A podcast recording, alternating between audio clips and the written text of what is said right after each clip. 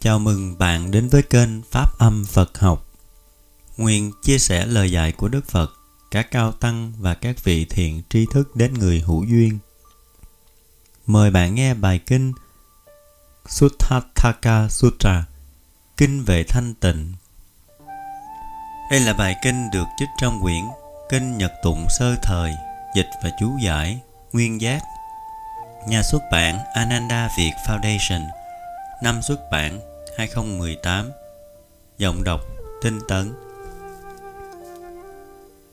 Kinh về thanh tịnh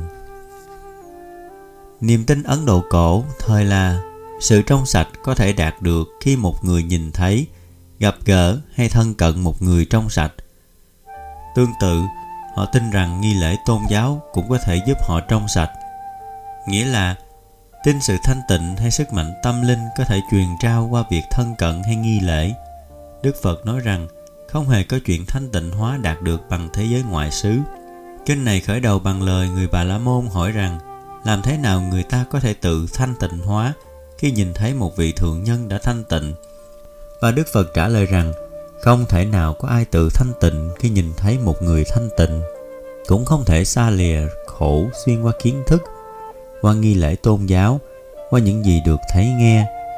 Giải thoát chỉ tới khi không nắm giữ gì hết, khi buông bỏ tất cả khái niệm, khi rời tất cả kiến thức, khi rời tất cả quan kiến, có, không, ưa, ghét đối với những gì thấy nghe.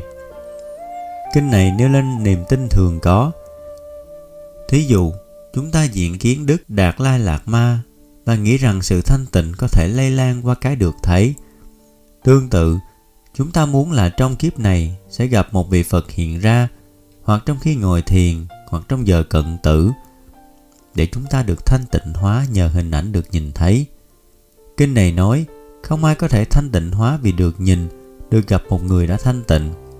Kế tiếp, Kinh nói cũng không ai thanh tịnh nhờ vào cái để được học như kiến thức, khái niệm, giới luật, nghi lễ tôn giáo.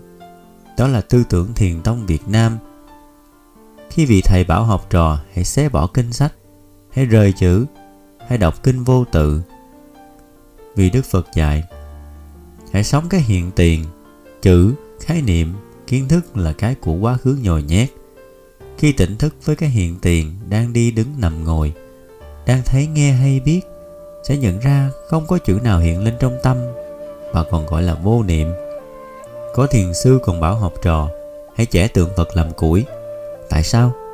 Bởi vì trong cái hiện tiền, nếu có hình ảnh Phật nào hiện lên trong tâm, nếu có khái niệm Phật nào được học nhân nghĩ tới, cái đó chỉ là những khái niệm đã học về Phật và là cái đã biết mà học nhân đã gom góp, ghi nhớ trong quá khứ.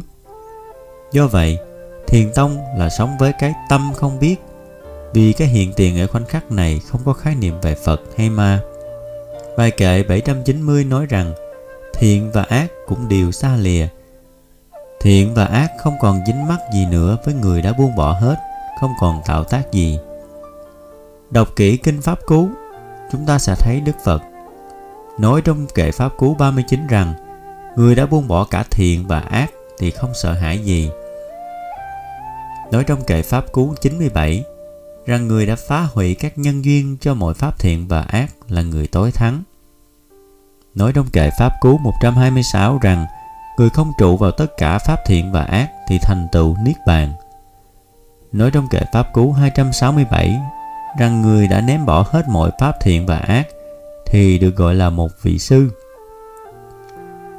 Và nói trong kệ Pháp Cú 412 rằng người vượt qua sự trói buộc của mọi pháp thiện và ác thì được Phật gọi là một vị bà la môn.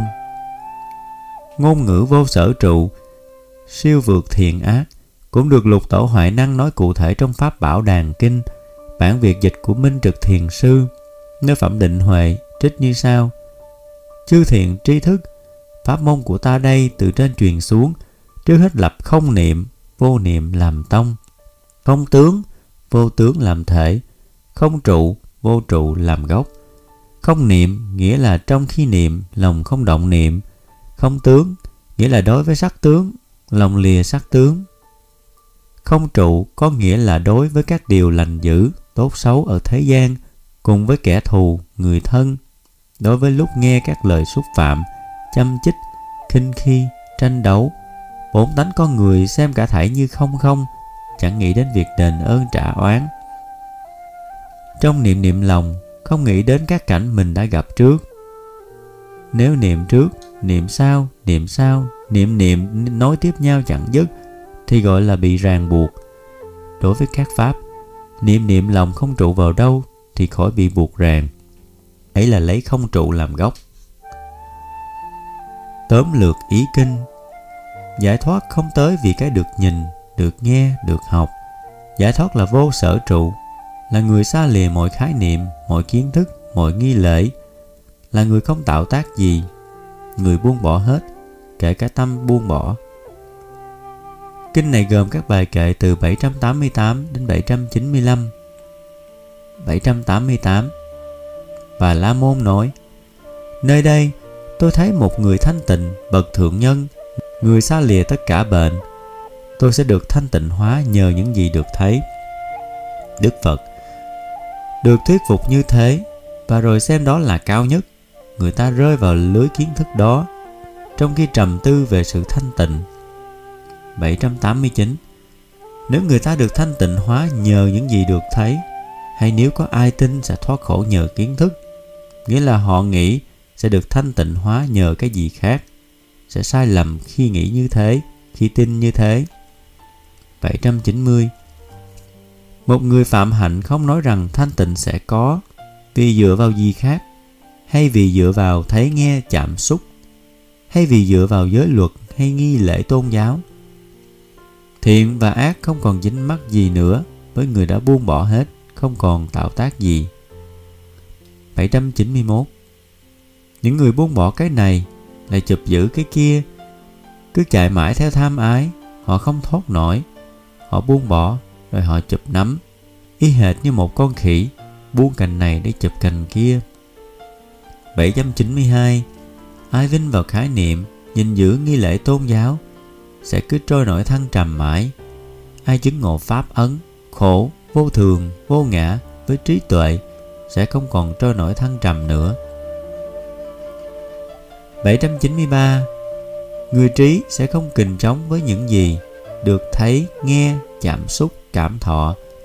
Thế giới này làm sao nói gì về người như thế? Họ đi trong đời này nhưng đã lìa ba cõi rồi. 794 không đưa ra quan điểm hay lập trường nào, cũng không ưa ghét gì. Người trí cũng không cho cái gì là thanh tịnh tối thượng. Họ đã buông xả tâm tham ái trước giờ vẫn trói buộc và không còn ước muốn bất cứ gì trong cõi này.